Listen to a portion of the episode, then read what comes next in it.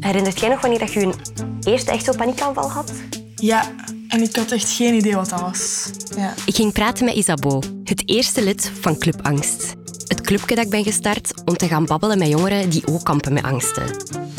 Zoals ik, sinds mijn 16 jaar. En in het gesprek werd duidelijk hoe belangrijk dat onze omgeving is voor ons. Omdat als je angst hebt over iets, om het zo wat te ontrafelen van... Oké, maar is deze eigenlijk wel rationeel? Dat werd ook bevestigd door onderzoeker Ines. Sociaal welzijn en mentaal welzijn lijken twee kanten van eenzelfde muntstuk te zijn. Onze persoonlijke relaties zijn dus belangrijk voor Club Angst. Maar een relatie hebben met iemand met een angststoornis is niet zo simpel. a full-time job. Daarom wil ik eens praten met deze persoon. Ja, ja, ja, ja, ja, ja. We hebben dit gesprek al een paar keer uitgesteld. We hebben dus beslist om nog één matchje Rocket League te spelen. Hit me with your best shots. Mijn naam is Sophie Steenhout. Op mijn zestiende had ik voor het eerst symptomen van wat later een angst- en depressieve stoornis bleek te zijn. En ik ben absoluut niet de enige jongere die dit meemaakte. Meer jongeren met emotionele problemen. Want er zijn er veel die zich echt niet goed voelen. Het waren zorgwekkende cijfers. We lijken me meer dan ooit. It's like anxiety is super trendy right now. Maar waar zitten die eigenlijk? Het zou wel tof zijn om een clubje te vormen. Gelijk Nigiro for Anxious People. It's not like a cult, is it? Op basis van mijn eigen ervaringen ga ik in gesprek met mede-angstigen en experts. Welkom bij Club Angst. Maar stel je eens voor. Ik ben Fabrice. Fabrizio! En ik ben... Nee, en heb ik Fabrice gezegd. Fabrice. En jij zegt altijd Fabrice. Ik ben Fabrice. Oh nee, fucking, ben ik super zelfbewust. Oh. Ik ben Fabrice en ik ben de vriend van Sophie. We zitten in de zetel op het appartement waar we samen wonen. Met ons allerliefste katje, Siri.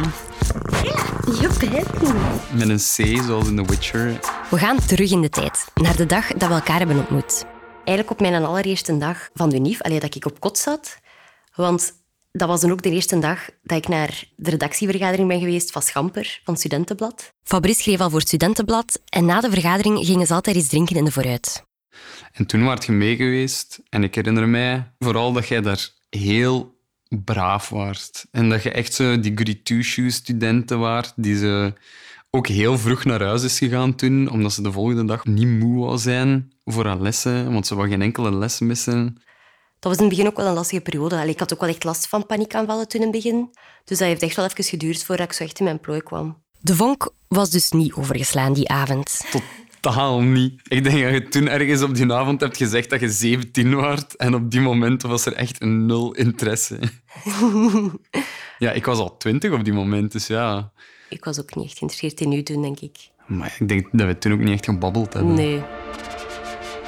Een jaar ging voorbij. Na een moeilijke eerste periode ging het steeds beter met mij. Met de hulp van nieuwe medicatie, therapie en nieuwe vrienden. Fabrice vertrok op Erasmus. Het is eigenlijk pas als ik terug werd dat was van, ah, jij. Wij waren ons wat beginnen afspreken. Ja, Oké, gaan we echt gewoon dat we afspraken met elkaar. Let's be real, hè. Laat ons zeggen dat er vooral fysieke interesse was in het begin. Ja. Stilletjes aan groeiden we naar elkaar toe. Maar echt een relatie beginnen zat er niet in. Want ik ging toch vertrekken drie maanden later. Ik ging terug naar Engeland gaan, ik ging daar studeren en ik had echt geen goesting in een lange afstandsrelatie. Ja. Dus ja, we wisten wel dat er een tijdslimiet op stond. Ik had in die maanden ook niks verteld tegen hem over mijn angststoornis. Het is pas de avond dat ik naar Engeland ging vertrekken. Dan is het denk ik voor de eerste keer ter sprake gekomen. Ja. En ik weet wel nog dat ik daar wel stress voor had. Is dat? Ja. Jij was ook niet de eerste nieuwe persoon aan wie ik dat had verteld. Ik wachtte daar wel altijd zo aan mee. Tot echt zo'n moment van, oké, nu is het moment om te vertellen. En dan voelde het altijd al zo, echt zo'n confession. Zo van, nu ga ik zeggen wie dat ik eigenlijk echt ben. Zo van, weet je? En ik denk dat dat toen op dat moment ook wel zo was. Dacht je dan anders over mij als ik dat had gezegd? Ik denk dat echt niet. Ja, jawel. Allee, niet anders over u als persoon, maar misschien anders over eh, wie dat we waren voor elkaar. Gewoon omdat je dingen aan het delen waart met mij die dat je misschien niet zo gemakkelijk met iemand anders zou delen. Dus ik keek niet per se anders naar u als persoon, maar ik keek gewoon anders naar u als wat dat jij betekende voor mij of wat dat wij betekenden voor elkaar, denk ik. Voor Fabrice was mijn confession op dat moment dus geen probleem. Ja, integendeel, het had ons zelfs wat dichter bij elkaar gebracht. Wink, wink, nudge, nudge. Maar de dag erna vertrok hij en zette onze relatie stop. Hoe dat we dan nu, zeven jaar later, toch samen op de zetel zijn beland in ons gedeeld appartement, dat zal ik straks verder vertellen. Oei, what a cliffhanger. Want ik kan me wel voorstellen dat dat niet bij iedereen zo goed binnenkomt. Dat de persoon met wie dat je een nieuwe relatie aangaat een angststoornis heeft. Om hier meer over te weten, ga ik spreken met iemand die koppels begeleidt. Mijn naam is Annelies van den Houten. Ik ben klinisch psycholoog en seksuoloog. En daarnaast werk ik ook in het onderwijs. En daar geef ik psychologie in de derde graad. Ze woont niet alleen. Ik heb een hond, Tito. Dat is een Jack Russell. En als ik thuis kom, die staat recht en die springt op mij. En naast Tito is er nog iets dat ze niet kan missen. Ik heb altijd mijn camera bij. Say cheese. Overal.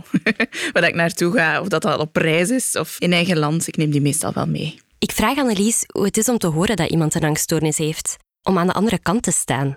Ja, dat perspectief wordt soms wel een keer over het hoofd gezien. Ik heb al cliënten gehad die daar echt moeilijk mee hadden.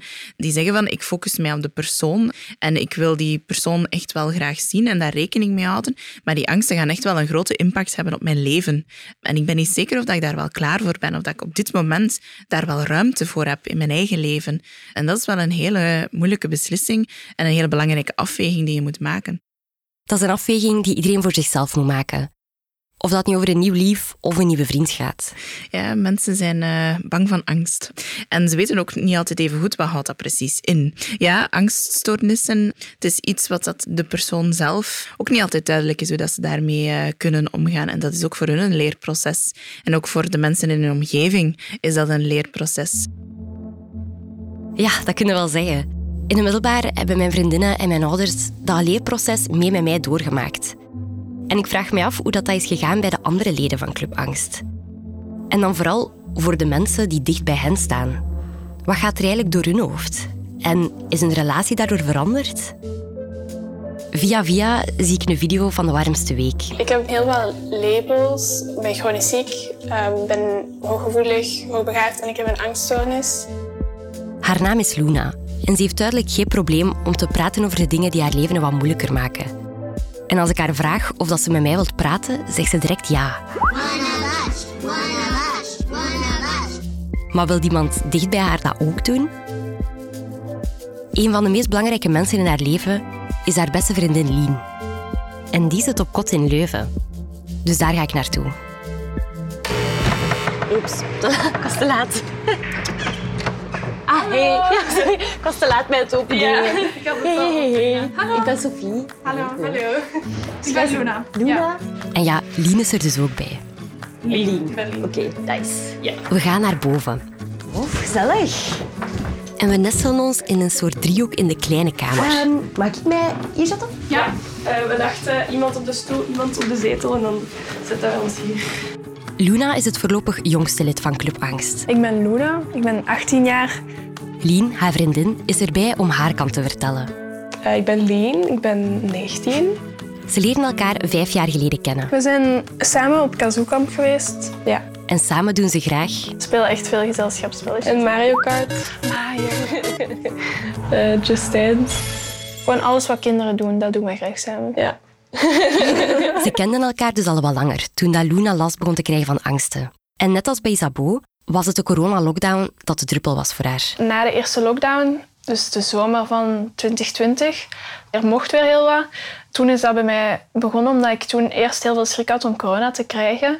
En dat heeft ook zoveel losgemaakt bij mij, dat dat toen heel hard veralgemeend is naar andere mensen. En dat ik gewoon echt schrik had van andere mensen.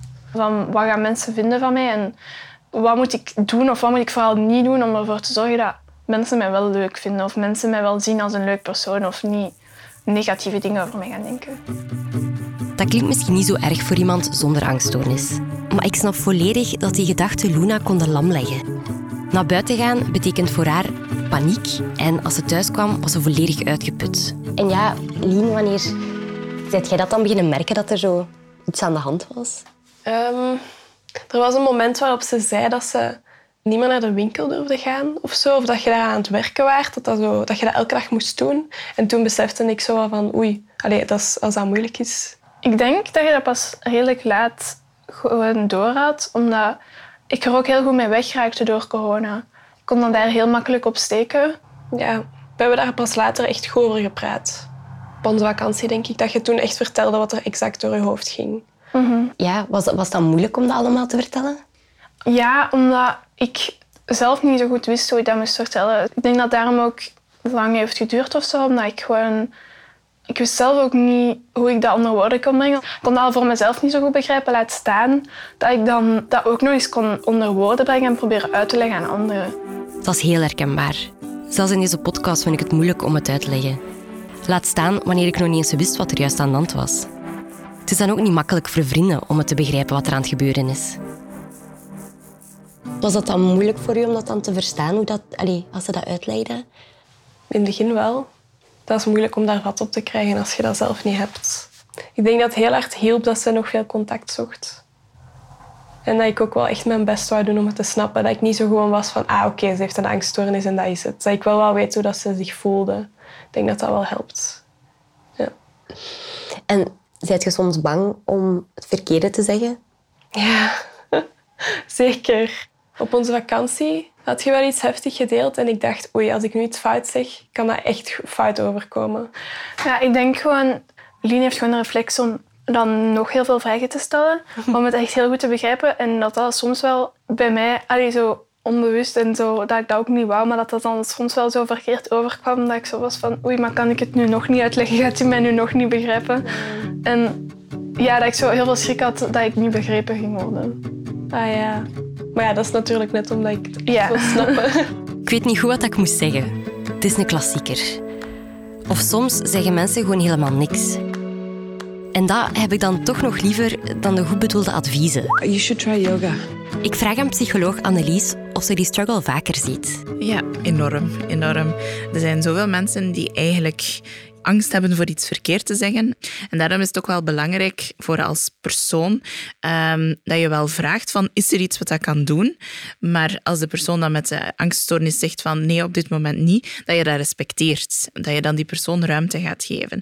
Dat je het wel altijd aftoetst van is er iets wat dat kan doen? Dat is de beste manier van daarmee om te gaan met je eigen onzekerheid. Je kan uh, niet weten wat dat je moet doen.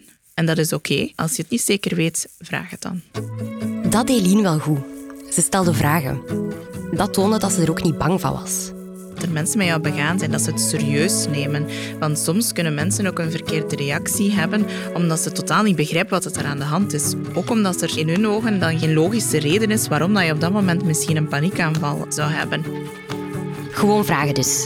Soms zijn er momenten dat je echt geen zin hebt om erover te praten.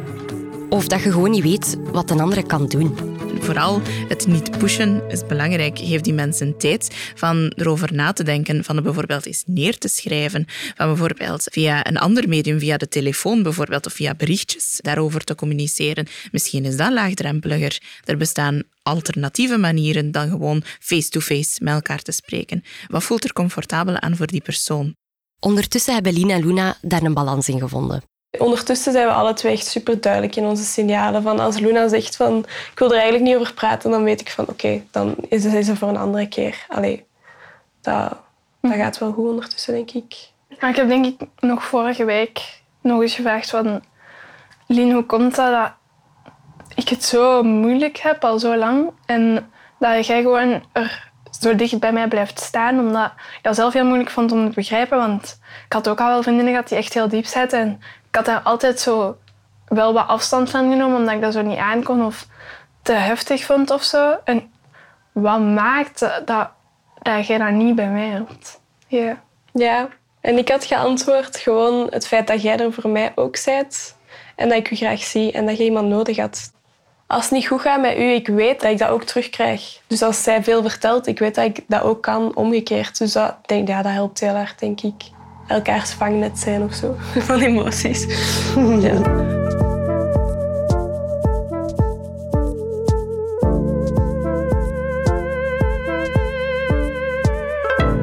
Leren communiceren, dat is echt een hele zoektocht. En hoe dat Lina en Luna dat doen, vind ik echt enorm straf. Misschien kunnen ze eens een workshop geven aan Club Angst. Just sign up here. Open communiceren is iets wat Fabrice en ik in het begin niet echt deden. If you know what I mean. Tot net voor zijn vertrek. Wanneer dat we eigenlijk dachten dat het gedaan was tussen ons. Ik denk toen dat we die ochtend afscheid hadden genomen, dat er toen wel een besef was van, hmm, misschien is hier toch wel iets meer aan de hand en heb ik misschien toch hier iets achtergelaten dat ik niet echt wil achterlaten. Of... En dan denk ik dat we gewoon een excuus hebben gevonden om toch terug af te spreken. Dat excuus kwam in de vorm van enkele gemeenschappelijke vrienden die hem gingen bezoeken in augustus. En dan was het idee van, ah ja, ik kan eigenlijk wel meegaan. En dan, ja, als Sophie komt, zou ik misschien ook wel wat momentjes alleen met haar willen hebben. Ja, en dan hadden zij zoiets van, ja, misschien moet Sophie dan gewoon komen en zullen wij dan wel op een ander moment komen. Ja. En dan hadden we eigenlijk een excuus om ja, twee maanden in contact te blijven via Skype dan. Tot het moment was gekomen om hem te gaan bezoeken. Ik had mega veel schrik om paniekaanvallen te krijgen onderweg of daar.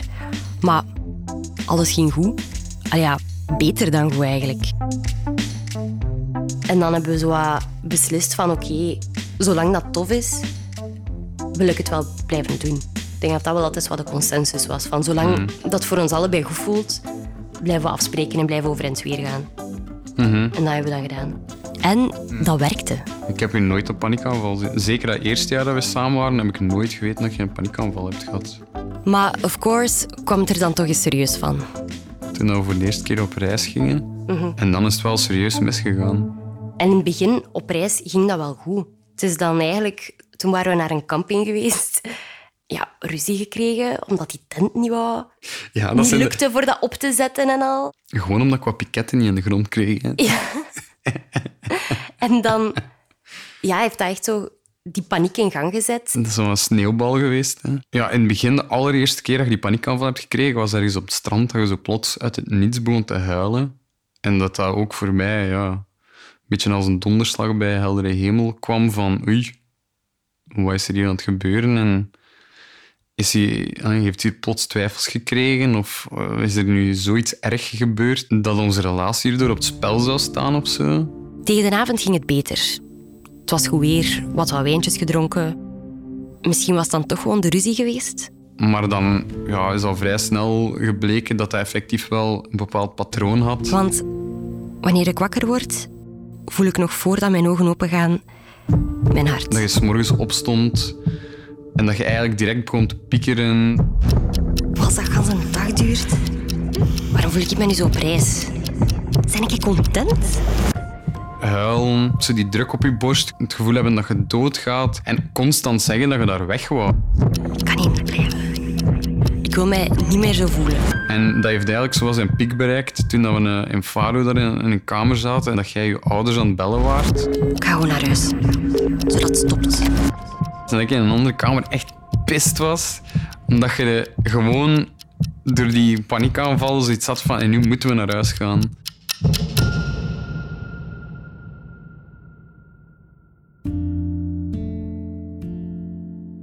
Gelukkig waren we door onze lange afstandsrelatie het al gewoon om heel snel heel eerlijk met elkaar te zijn. En we hebben dat toen samen besproken, denk ik, voor een stuk. Ik denk dat je toen ook wel gebabbeld hebt over de technieken die je geleerd had in therapie. Zo heel hard proberen focussen op het hier en het nu en proberen vragen van en wat ziet je hier in de kamer? Noem eens tien dingen in de kamer. En dat hielp ook wel voor een stuk, die dingen. Ademhalingsoefeningen. Ademhalingsoefeningen. We hebben toen zelfs yoga gedaan. Yoga gedaan, maar dan heb je paniekaanval gekregen in het midden van de yoga. Ja, Ja. yoga was niet per se goed. Ja.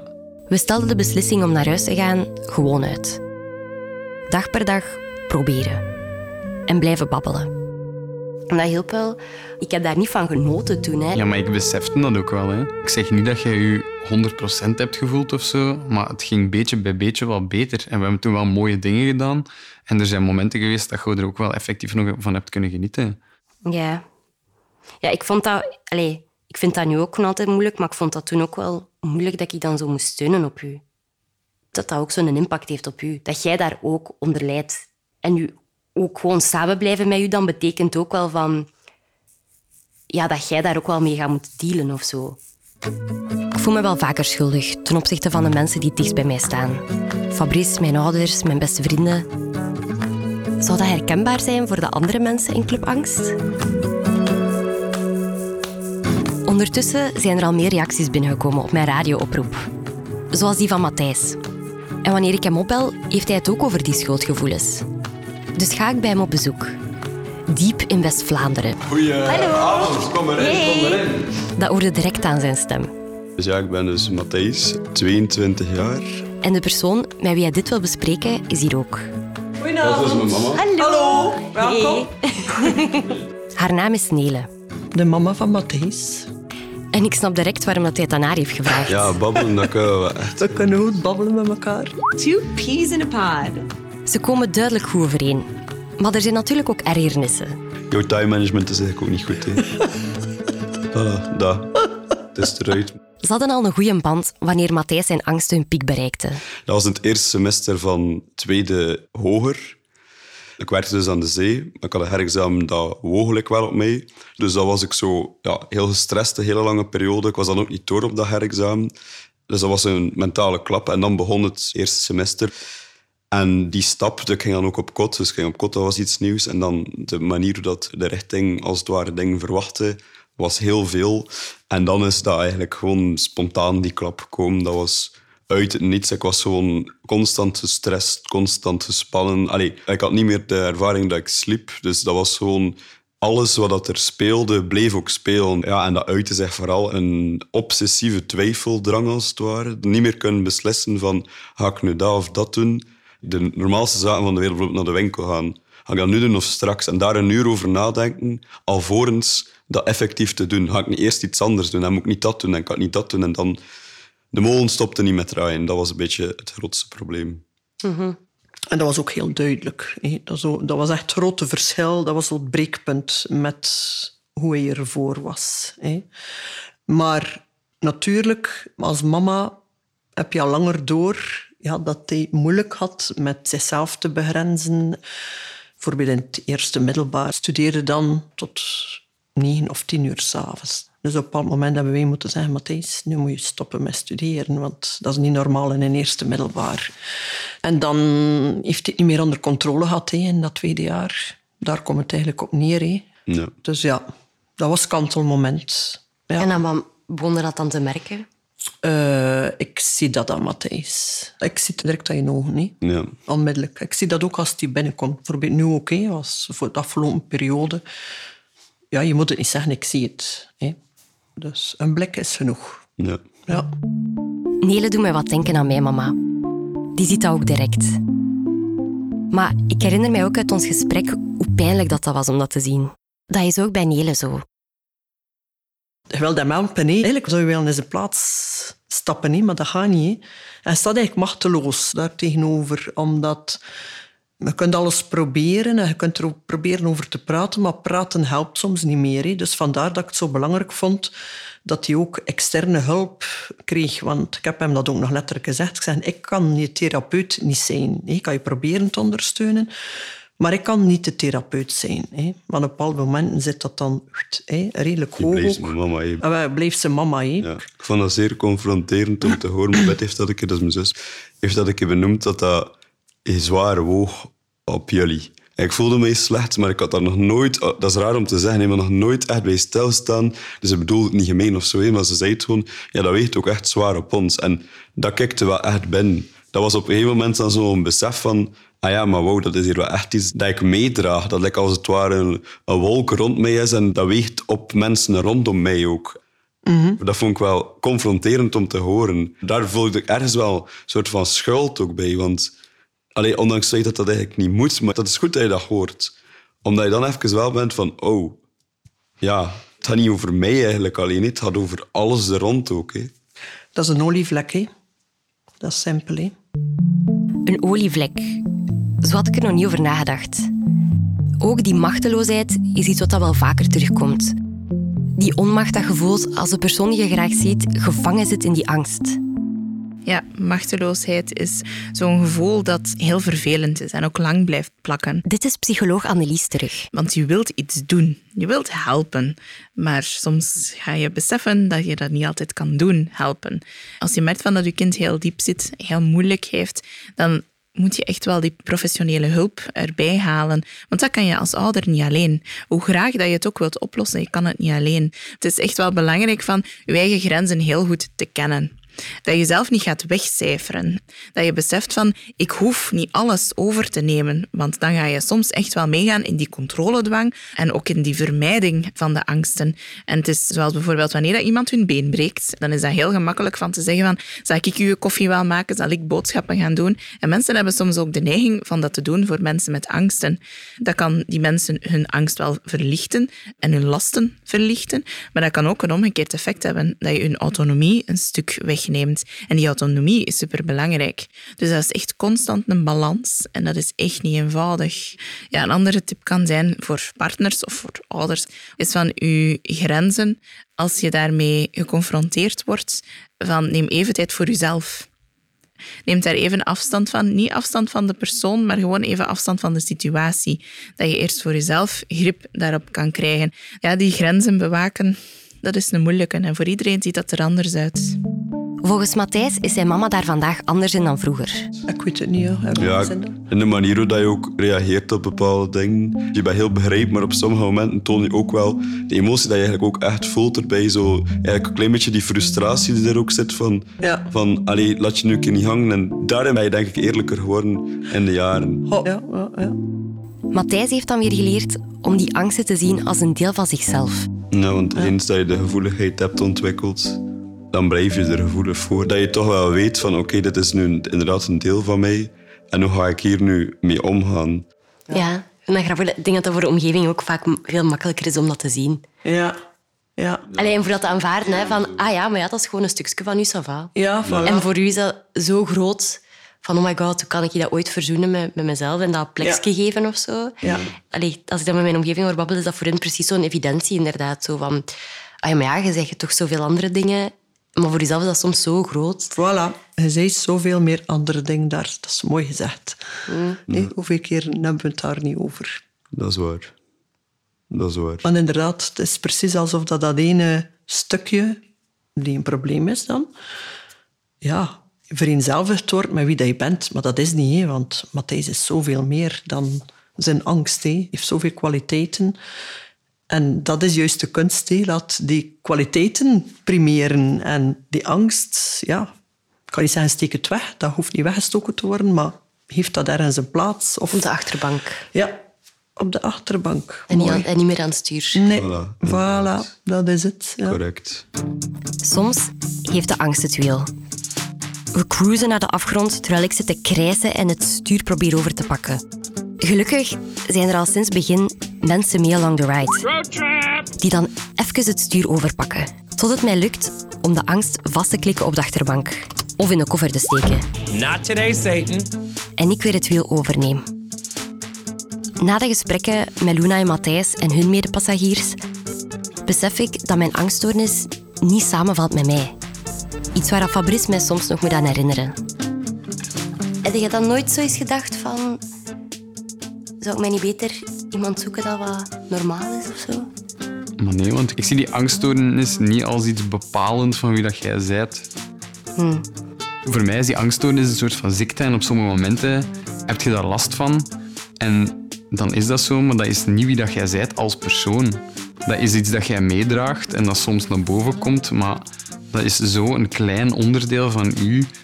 Maar dat is Sophie die omgaat met die angststoornis op die moment. Maar Sophie is iemand op zichzelf. Maar in deze podcast ligt de focus wel heel erg op dat deeltje. Maybe she's just an attention whore. En stilletjes aan begin ik daar ook meer en meer over te piekeren. Wat gaan mensen denken over mij als ze deze allemaal horen? Gelijk jij, de persoon die nu aan het luisteren is. Who? Me? Praten over uw angsten is nog altijd wat taboe. Dat merkte ook het volgende lid van Club Angst. Want als je dan weer te emotioneel bent, gaan ze je daarvoor beginnen koeioneren. Zij je like, te sterk, ja, dan gaan, ze, gaan ze je daarvoor koeioneren. En ik wou gewoon nooit echt over mijn emoties gelijk praten. Maar dat taboe blijkt ingewikkelder dan ik had gedacht.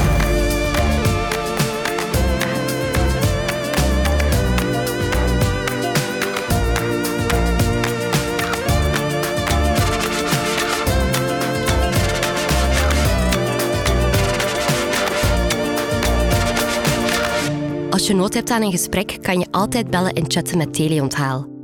Of als je jonger bent dan 25 met AWEL, de gratis hulplijn voor kinderen en jongeren. Meer informatie en hulplijnen vind je op watwat.be slash.